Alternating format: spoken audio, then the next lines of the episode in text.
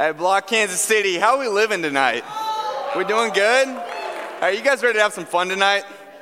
Good.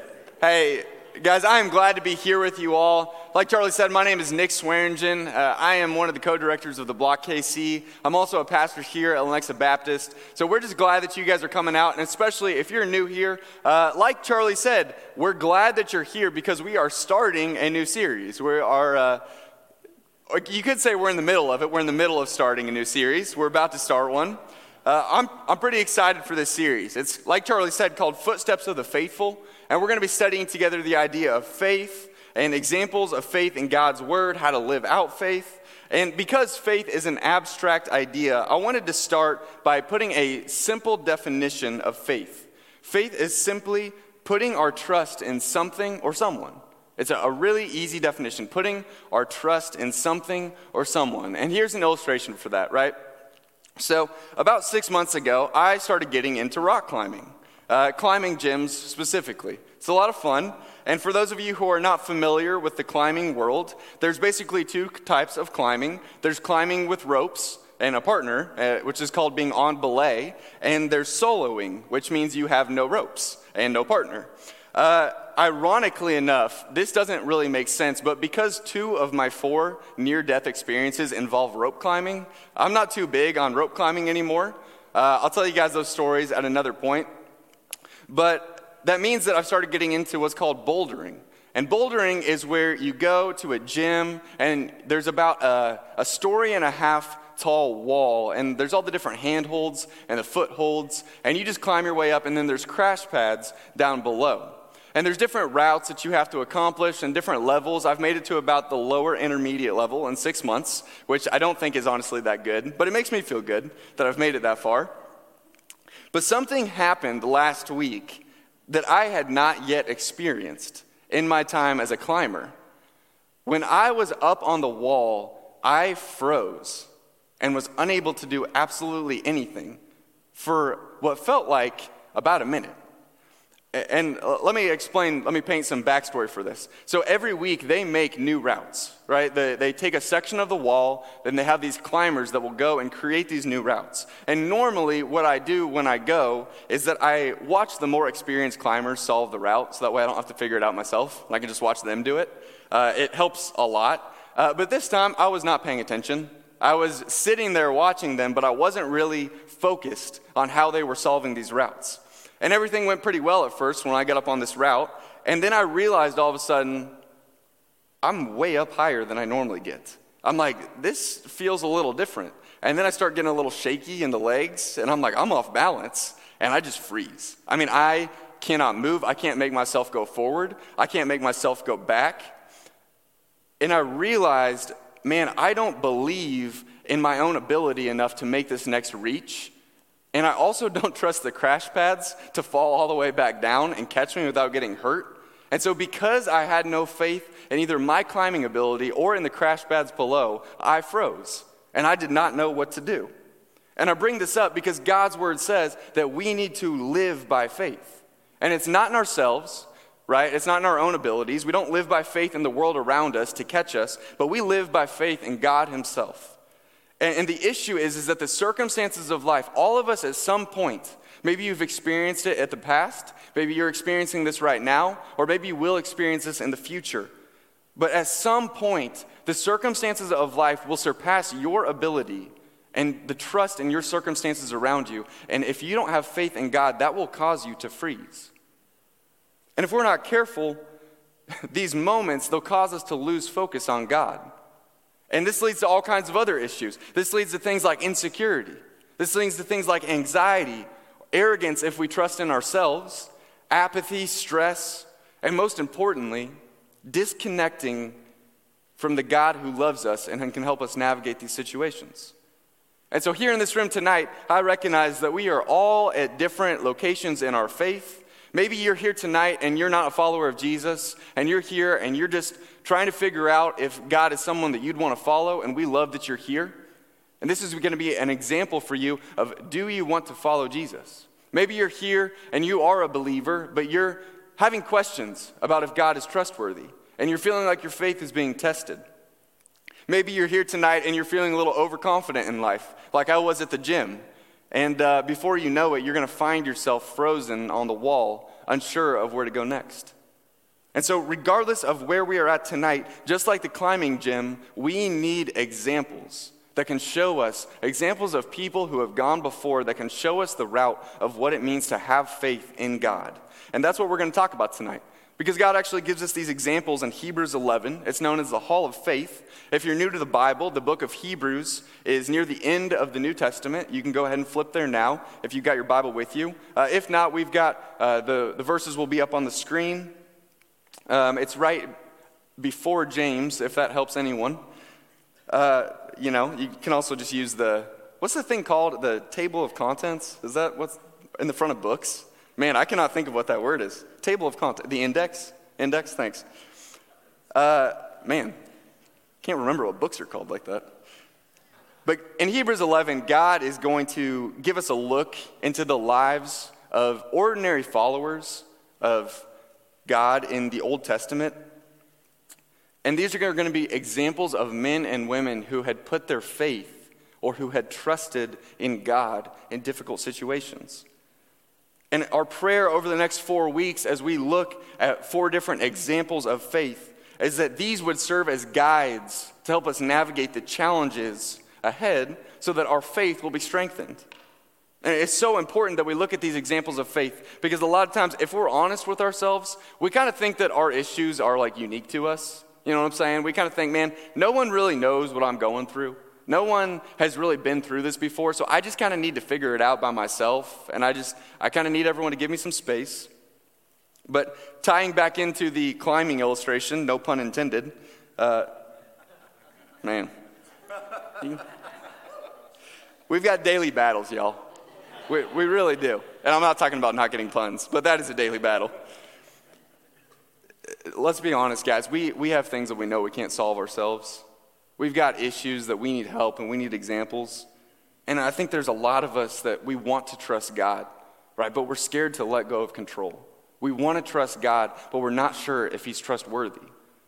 And just like it's hard to let go and trust that the crash pads will catch you, in the same way, we have to understand that surrendering control to God is the best thing that we can do. And so we're going to talk about these men and women as examples for us because we don't want to step out in faith and then fall.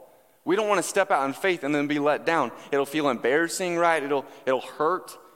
And more importantly, it'll cause us to ask the question man, is God really there? So we need to know what does it actually look like to trust God in faith if we're going to do this. And, and, as we're reading these amazing stories of people in the Bible, I think the temptation can be, man, I, I, I don't think I could ever be like these people that demonstrate faith in the Bible, right? Like these people are not like me. But we're going to see that these people are ordinary people just like us.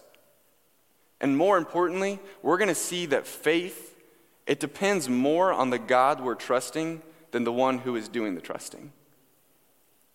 And so, over the next four weeks, I want you guys to ask yourselves the questions Do I believe God is faithful? Do I believe that I can trust Him with my life and my circumstances? And what areas of my life do I need to grow in my faith? And with that in mind, let's look at our first example of everyday faith. Tonight, we're going to be looking at the example of a man named Abel. And we're going to be asking the questions tonight what is faith and what does it look like in action? Let's pray and then we'll study God's word together. Heavenly Father, God, I, I pray that tonight would be a night where you grow our faith. God, would the study of your word, uh, God, be something that challenges us to trust you more? Uh, God, I pray that no matter what's going on in this room and in our, in our minds and in our hearts, God, would you allow us to focus on you? God, would you put the concerns of work and the concerns of, of, finances and living situations and relationships aside, and we can just focus on you tonight, God, and ask ourselves the questions what is faith and what does it look like if we're going to trust you, God? And so, God, I pray and trust that you want to do big things, God, and most importantly, I pray that people would hear from your word and not my words. In Jesus' name I pray. Amen. All right, starting off in Hebrews 11, verses 1 through 4. Now, faith is being sure of what we hope for, being convinced of what we do not see. For by it, the people of old received God's commendation or God's reward. By faith, we understand that the worlds were set in order at God's command, so that the visible has its origin in the invisible. By faith, Abel offered God a greater sacrifice than Cain, and through his faith, he was commended as righteous, because God commended him for his offerings. And through his faith, he still speaks, though he is dead. And so, before tonight, we look at Abel's life a little bit more in depth. Since we're sitting, uh, setting up this series uh, about faith, Footsteps of the Faithful, and answering the question, What is faith? we're going to take a moment and define faith from God's Word. I love this in Hebrews 11 1. It gives us an actual definition of faith. God actually gives us a clear definition of what faith is. God's Word says that faith is being sure of what we hope for and being convinced of what we don't see. So it's being sure of what we hope for or certain of what we do not see. And then God actually proceeds to give us an example of each of those things. In verse 2, it says that God's people received reward. And so we hope for a reward from God. And that's an example of something that we hope for. In verse 3, it says that although we did not see God create the universe, we believe in faith that God did create the universe. So we're sure that followers of Jesus will get a reward and we hope, or, and we are confident in what we don't see that God created the universe, even though we didn't see that.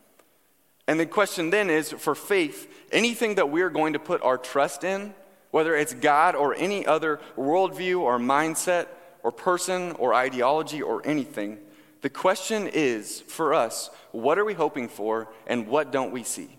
That is the question that we have to ask.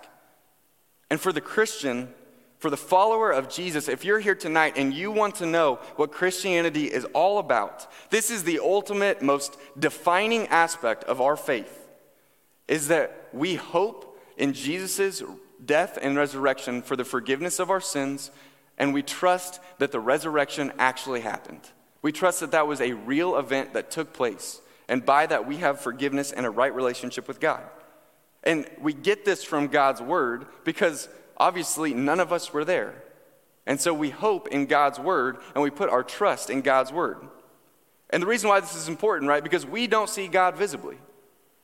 No one has seen God. Uh, we don't see our spiritual condition visibly. We can have things that might indicate that it's true, but we don't see that. Uh, we don't see heaven or we don't see hell physically.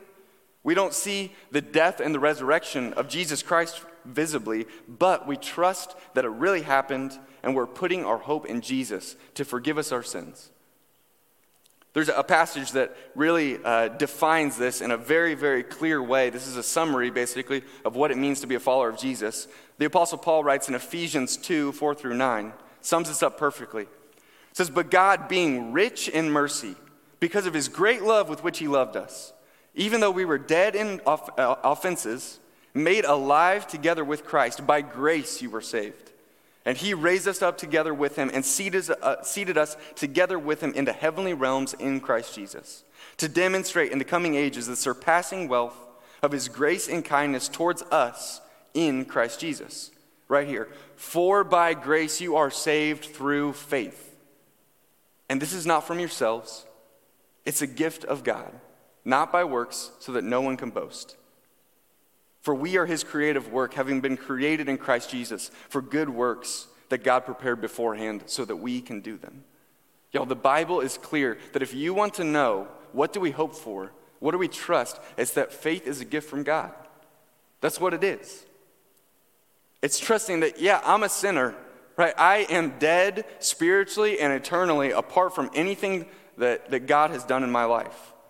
But because I believe that Jesus really rose from the dead, I have new life. It's the whole reason why we celebrate Easter. That is the entire reason that we get together on Sunday morning and celebrate that the resurrection actually happened. Because it means that because Jesus has new life, we have new life. We have forgiveness from our sin.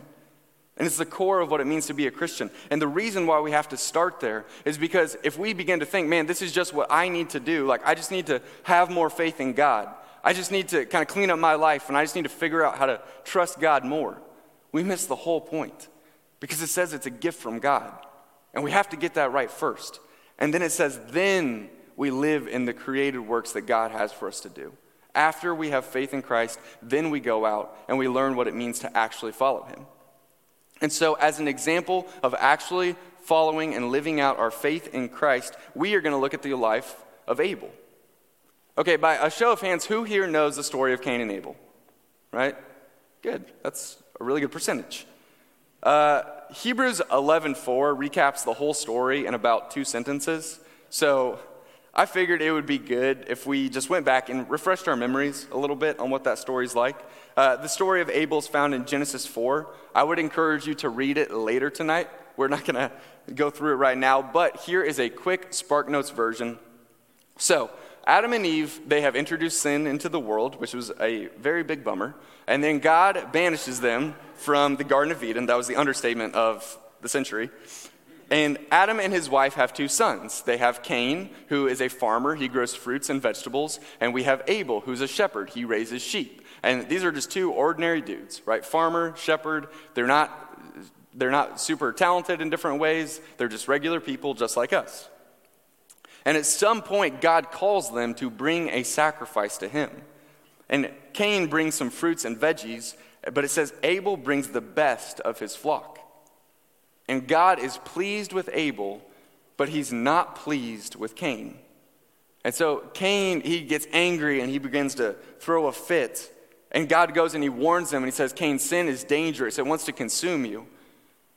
But Cain doesn't listen to God. And he calls his little brother out into the field and he kills his brother Abel. And Abel is actually the first death recorded in human history. And he's regarded as a man who died for his faith in God.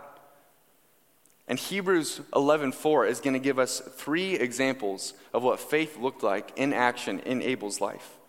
Let's reread Hebrews 11:4. It says, "By faith Abel offered God a greater sacrifice than Cain, and through his faith he was commended as righteous." because God commended him for his offerings. And through his faith, he still speaks, though he's dead. Y'all, the three things that we're going to look at tonight about Abel's faith number one, faith sacrifices greatly. Number two, faith pleases God. And number three, faith always speaks. Point number one faith sacrifices greatly. Let me, uh, let me paint a nice picture for you here. All right, imagine that you are going out to dinner with your significant other, right? We just finished our relationship series, so this is like our last jab at relationship advice right now. Um, you know, you finished up the casual, like get to know you type dates, and you're thinking, like, hey, we want to do something big. Like, we want to go out, we want to drop some money on this, we want to get dressed up, we want, we want to, we want to do it big, right? So you guys imagine this. Imagine yourself, and some of you guys are like, I'm trying not to imagine that, Nick. It's making this very hard. But let's say you're, you're wanting to go fancy, right? You're thinking rooftop restaurant on the plaza, shout out Prime Social. They're not one of our sponsors, but maybe. Another great place is the Silo Modern Farmhouse down the road. Great fancy restaurant if you're looking to take someone there. Just dropping some hints. hey, ladies, how would you feel, right? You get all dressed up, you're feeling good, you got your nice outfit on, your date outfit and the guy shows up at your door with a half empty box of deli meats and an old loaf of bread. And he's like, hey, this is our dinner. This is what I had left over from the week. And you're like, uh uh-uh, uh, i am not getting in the car with you. We're not going anywhere. Fellas, how would you feel? You cleaned out your car, right? You got all the different uh, boxes of Chick fil A and Culver's out of your car for this date.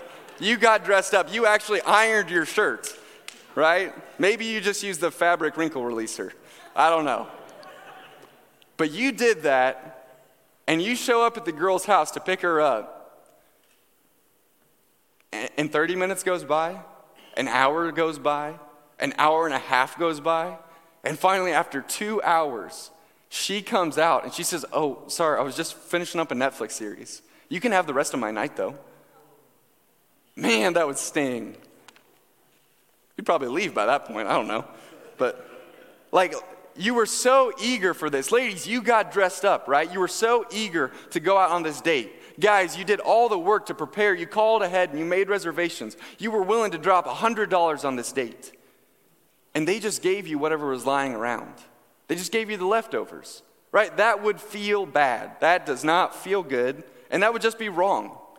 And why would that be wrong? It's because you thought that the relationship was more valuable than that. And this is the picture that we get with Cain and Abel. It says, By faith, Abel offered God a greater sacrifice than Cain. In Genesis 4, it says, At the designated time, Cain brought some of the fruit of the ground for an offering to the Lord. But Abel brought some of the firstborn of his flock, even the fattest of them. I think we have those verses up on the screen.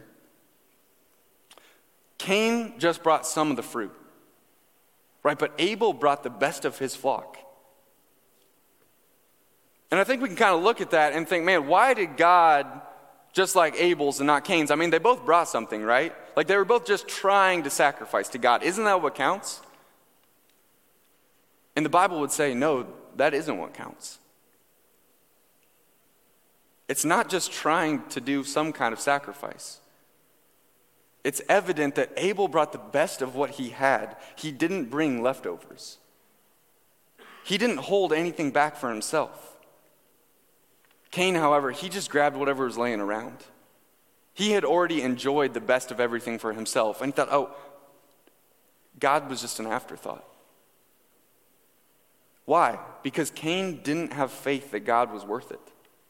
Cain didn't believe that God was worth it, but Abel did. See, Abel, he believed that God was so worth this. He looked at the best part of his work. He looked at those sheep that he had raised and that he had bred and that he had fed and he had protected. And he said, The best of those sheep, that is what my relationship with God is worth. That's what it's worth to me. And Cain shows up, and the fact that his offering is not good shows that he does not really believe that his relationship to God is all that valuable. And he doesn't trust that God's worth it. And I think one of the dangers here is that we kind of see God as this unfair judge, right? Who's just trying to stir up competition or he's just picking favorites. He's just trying to cause conflict between these two brothers. And y'all, that could not be farther from the truth. God's word says that God hates favoritism. He says that he rewards all who earnestly seek him. He hates dishonesty. He hates unfair treatment. And the issue here, it's not with God. It's not what God did or did not want. The issue here is with man.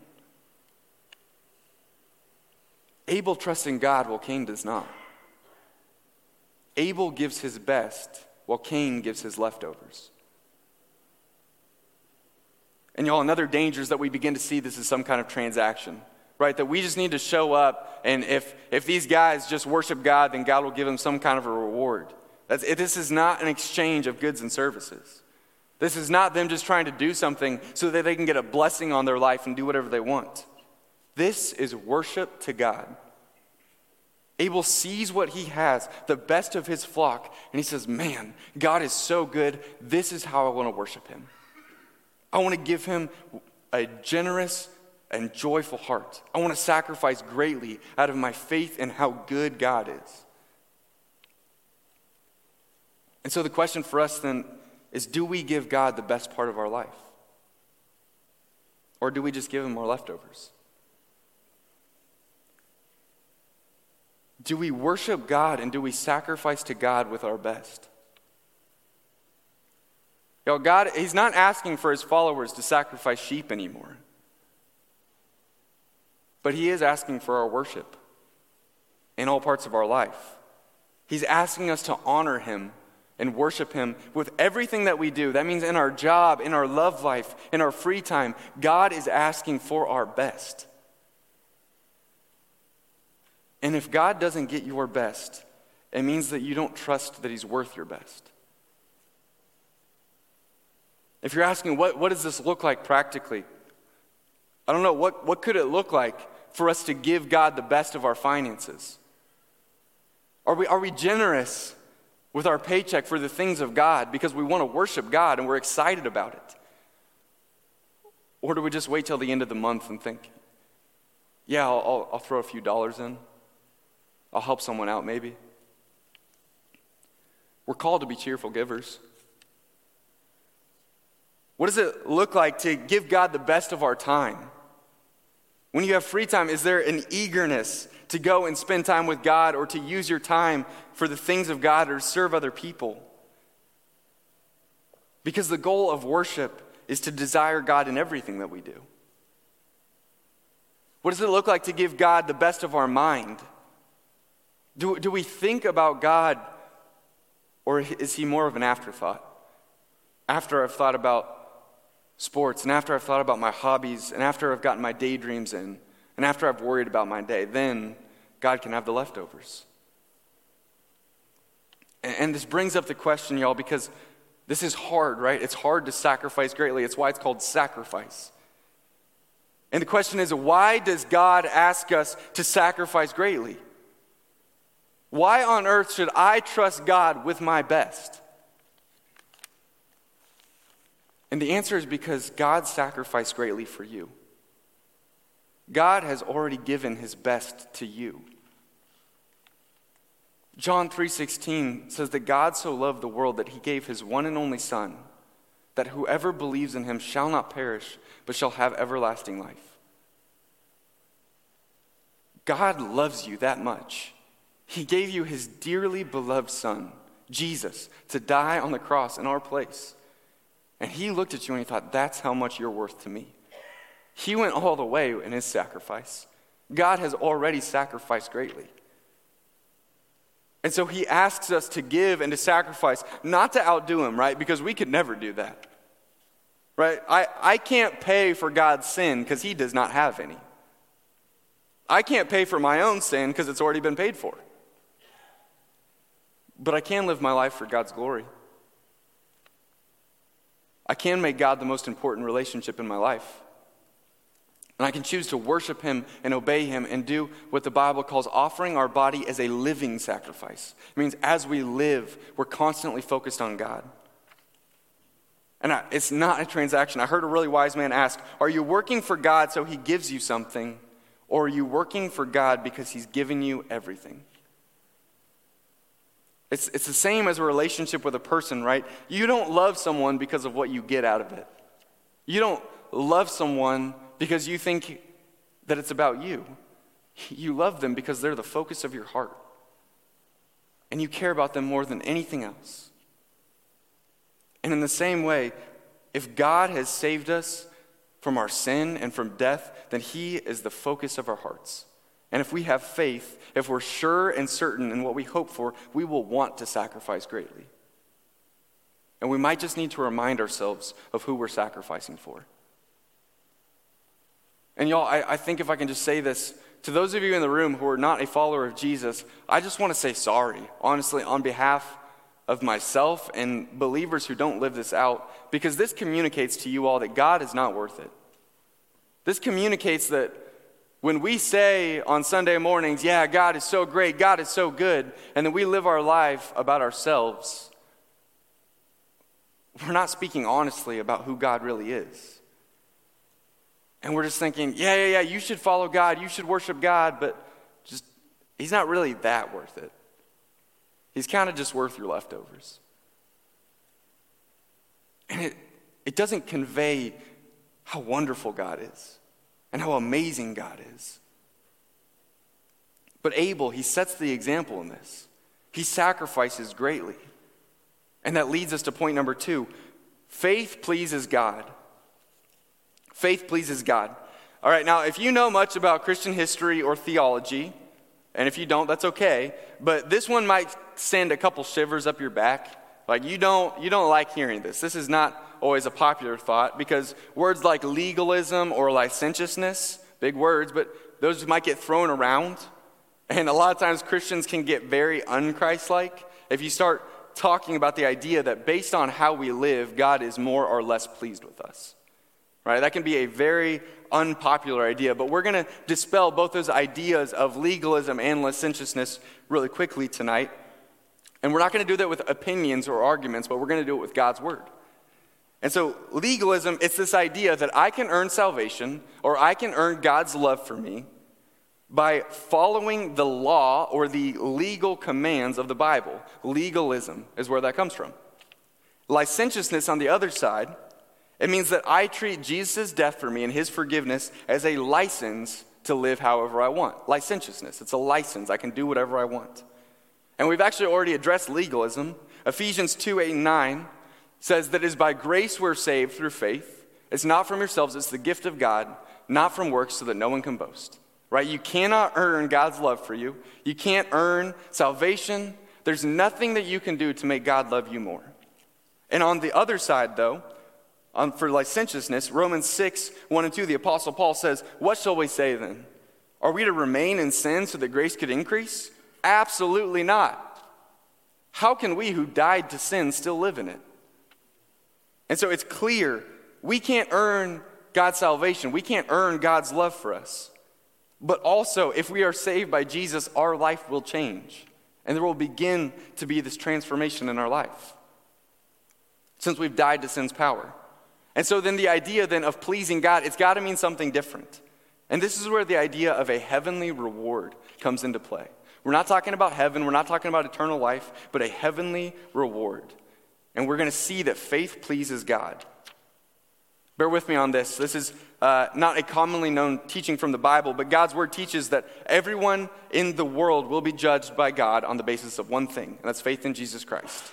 And either you have faith in Jesus or you don't. But then everyone who does have faith in Jesus, so everyone who is a believer, will be judged by Jesus himself. And it's not for your sin. He's not judging you for your sin or, or out to punish you, but he's going to test your faithfulness. And he's going to ask, What did you do with the gift of faith that was given to you? How did you live in those created works that I prepared for you? And, to help illustrate this, here's an example. Imagine that there's a, a, good dad, right? Just imagine a really wholesome, good dad, and he leaves his two teenage kids at home. And he asks them to do a couple chores as he's going around the house. And he says, While I'm gone, you guys got to get these done. And then he says, If you do this, there will be a reward. Maybe the reward is like season Chiefs tickets Maybe it's a, a, a, Lululemon gift card. You know, maybe it's a gift card to a great restaurant. I don't know what it is. But um, you can put whatever reward you want, whatever would motivate you to do your chores when you were a kid.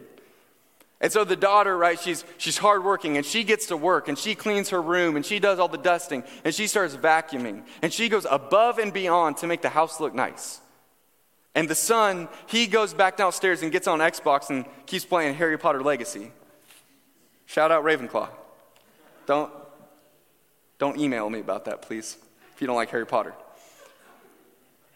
And the dad comes home a few hours later, and he's going to tell the daughter, Great job. I'm so proud of you. And he's going to give her the reward. And then he's going to go down to the son and he's going to ground him and take his Xbox away. Why? It doesn't mean that the son is out of the family.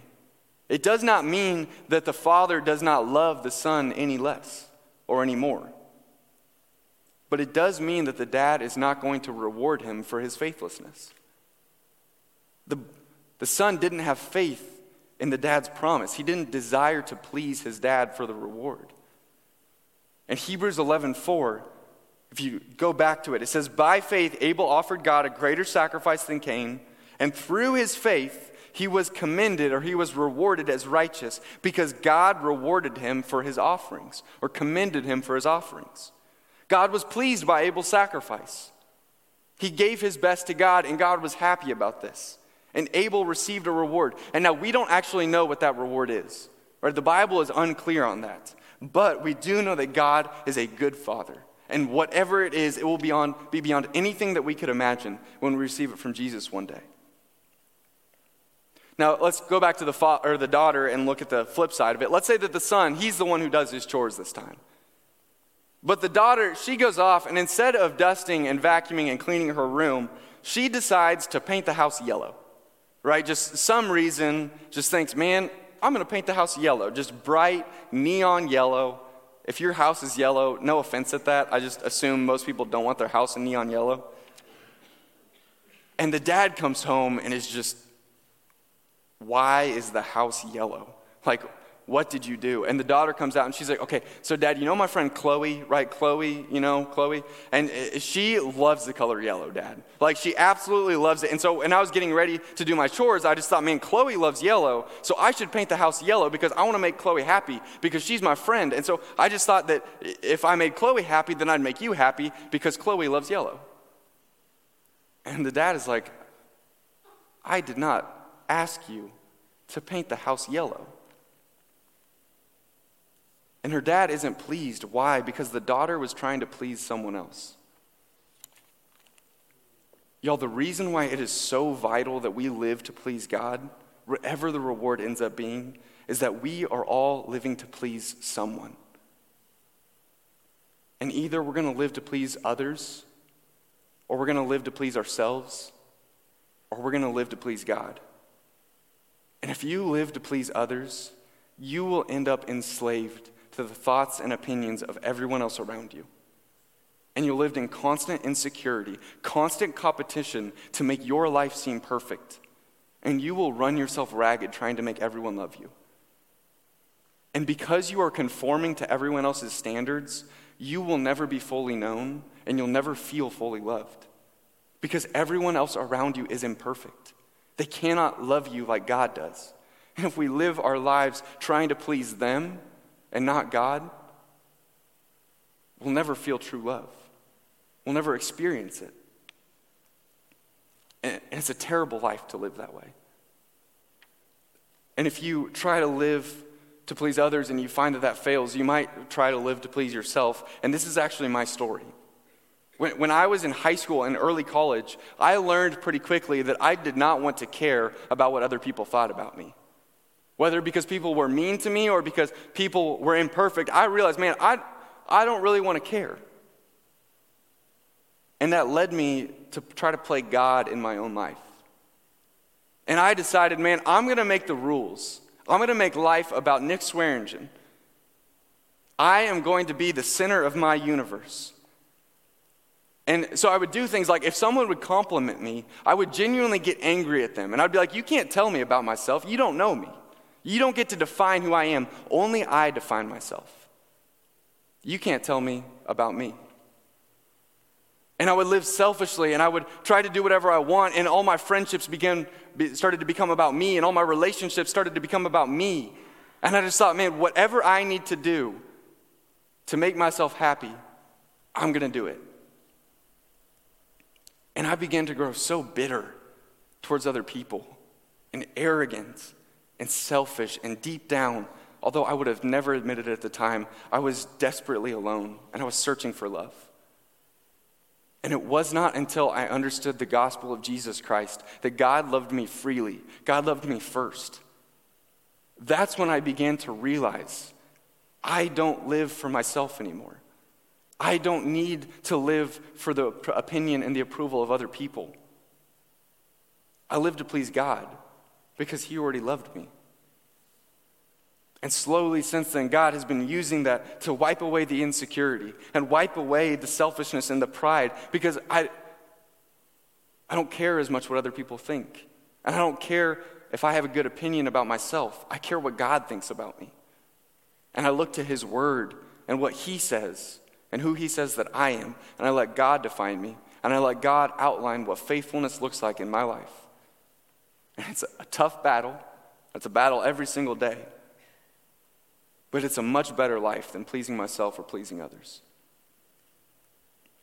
1 Corinthians 4, the Apostle Paul outlines this. He says, One should think about us this way. This is how people who are followers of Jesus should be thought of as servants of Christ and as stewards of the mysteries of God. Now, what is sought in stewards is that one be found faithful. If you entrust something to someone, you want them to be faithful with it. If you entrust money to a money manager, you want them to be faithful with it. And he says, So for me, it's a minor matter that I'm judged by you or by any human court. In fact, I don't even judge myself, for I'm not aware of anything against myself, but I'm not acquitted because of this. I'm not free just because I have a, a clear conscience. The one who judges me is the Lord. So then, don't judge anything before the time. Wait until the Lord comes. He will bring to light the hidden things of darkness and reveal the motives of the heart. Then each will receive recognition or reward or approval from God. And so we see that God is a judge. And again, this is not judging based off of our actions or our sin. He's judging us in the same way that you would judge a faithful servant or a faithful steward. That you said, man, that person's doing a really good job. Just like the dad judges how well his son and how well his daughter did in fulfilling their tasks and fulfilling their chores. And we begin to see, man, if I just live in faithfulness to what God has outlined, then I can be confident that despite, it's not about being perfect, it's about what's in my heart. And says one day God will come and he will reveal the motives in your heart. And if we just think, man, God, I, I don't do it perfectly, but I just want to follow you, I just want to make you proud God sees that and he recognizes that and he says one day he's going to reward it. And God is inviting us to be free from the approval of man and free from playing our own God. And he invites us to live by faith in a way that pleases him. And what do we see pleases God in the story of Abel? It's Abel's sacrifice. So we give our best to God not out of compulsion, not trying to earn his love, but because we're hoping for a reward from a loving father who's already given his best to us. And this brings us to point number three faith always speaks. Looking back at Hebrews 11:4, it says, By faith, Abel offered God a greater sacrifice than Cain. And through his faith, he was commended as righteous because God commended him for his offerings. And through his faith, he still speaks, though he is dead. Hey, take a moment, y'all. I want you guys to shout out what you believe is the greatest food. Just shout it out. What you believe is the greatest food? Barbecue, Barbecue okay. Chick fil A. Jimmy John's number nine. Give me one more. Someone loud and proud. Ice cream, okay. Man, those are some good foods. All right, I bet, hey, everyone get that favorite food in your mind, right? You get that, you're thinking about it right now, you're starting to get a little hungry, getting ready for Chick fil A. Uh, I bet you probably, if you're really passionate about this food, I bet you tell people about it often, right? Because you believe it's really good.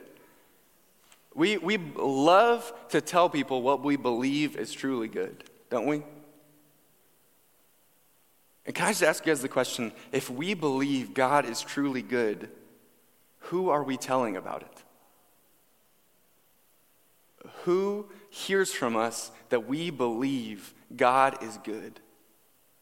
If we're a follower of Jesus and we're sure of our hope in heaven and we're certain that God is real, who do we tell? Abel's faith, right, he, he lived it out. It was an example. He, he demonstrated it by his actions. But the Greek word in this passage that he still speaks, it literally means to emit a sound. It's, it's used in the Bible to talk about speaking aloud. And the idea conveyed here is that because Abel died and he couldn't speak about God, his death is actually what's speaking now. And it's why God includes him in Scripture. So that as an example, Abel's faith is still making sounds. Even to this moment, right here, as we are reading God's word, Abel's faith is still speaking, it's still making sound through other people. And this idea is that we speak about what we believe in. Paul says the exact same thing to the early church in Thessalonica. He says, The Lord's message rang out from you. It made noise, not only in Macedonia and Achaia, which is in modern day Greece. Your faith in God has become known everywhere. Therefore, we don't need to say anything about it. And so the question is for us is, is our faith known? Do, do the people at our jobs know that we are followers of Jesus? Do the friends that we have know that we have faith in Christ? Do we identify publicly that, yes, I trust God and I believe in God? If you're, if you're curious, you, you probably know a little bit. If you know anything about Christianity, you might have heard the term baptism. This is what baptism is it's what it symbolizes. It's a public profession of faith in Christ. And now we, we do it in churches and we do it kind of outside of the public sphere. But in that day, in Jesus' day, if you got baptized, you were publicly saying, I follow Jesus. And that was something that you could be killed for. That was something that you could literally be put to death by the Roman government for, for being a follower of Jesus. But people were still getting up and they're saying, Yeah, I'm a follower of Jesus. I don't care who knows. I'm going to talk about it because I can't help it.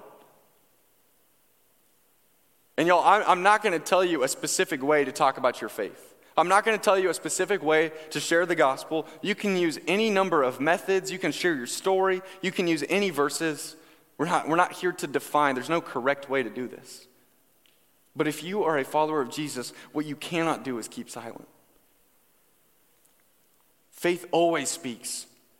Peter and John, they were two of Jesus' closest friends and followers. After they had seen Jesus be brutally killed and then brought back to life, they very quickly, just a couple weeks after this, they said this when they were pushed to stop telling other people about their faith in their Savior. They said, As for us, we cannot help speaking about what we've seen and heard. They couldn't help it. It just overflowed out of their lives. They were willing to sacrifice their comfort and they were willing to sacrifice their reputation. In fact, John lost his brother to this. Peter lost his wife shortly before he was killed, just like Abel did. But they had this faith in God that said, Do whatever you want for me, but you are too good for me to not praise you. Do whatever you want, God. Use me however you want to, but I believe that you are so good that I believe you're the best thing in the world, and there's nothing that can stop me from speaking about that to other people. And it doesn't mean that we're pushy, it doesn't mean that we have to be obnoxious about it, but we just tell people about the hope that we have in Jesus. And say, Man, can I tell you about the way that God transformed my life and how good that is for me? And I know that that's intimidating. I really do. One of my roles here at the church is that I am a pastor of evangelism. It is literally my job to train people to share their faith. And I still get nervous about this all the time. In fact, today I was going and sharing with a young adult who she's struggling with alcoholism, and I was really nervous about it. I knew I needed to tell her about my faith in Christ, but I was nervous. And she even knew that we were going to talk about it. Why? Because I don't want to be disliked. I don't want to be out of my comfort zone. And that's when I'm reminded I don't live to please others anymore. I don't live for myself anymore. Faith pleases God, and faith sacrifices greatly. And God honored Abel's sacrifice as his sheep. God honored Abel's life as a sacrifice. And if you will trust Him and you'll speak out about your faith in Jesus, God will honor you too. And so, to recap, does your faith sacrifice greatly? Are you living to please God? And does your faith always speak? I think for so many of us, this is where probably in the room we realize, man, I don't feel like I have enough faith the fears of the world or the fears of the future or the fears of other people, I just feel paralyzed. I feel like I'm frozen on the wall. My faith is not big enough for God's call on my life. And as the band comes back up, I want to close with a story from God's word that will give us hope. In the Gospel of Mark, chapter 9, Jesus was going town to town, and there was this man who had a son who was demon possessed. And at times, the, the son would be thrown by this demon into the fire, and the demon would try to burn him alive. And at other times, the, the demon would try to throw this son in the water and try to drown him. And the son was constantly having convulsions and epilepsy and seizures at all times. And this demon was torturing this child, and the dad was helpless to do anything. And he was watching his son suffering in so many ways. And the disciples were going out and they were beginning to heal people. And so the, the, the, dad hears about this and he brings the son along. And the disciples, they try to do something about it, but they can't. They're unable to. And so the disciples, they bring the, the dad and they bring the son and they bring him to Jesus. And, and the, the dad just starts talking. This is what's happening. And, and the demon, he, he keeps throwing my son in the fire and he keeps throwing my son in the water. And there's nothing that can be done about this. And he just says, God, please, if you can do anything, take pity on us and help us.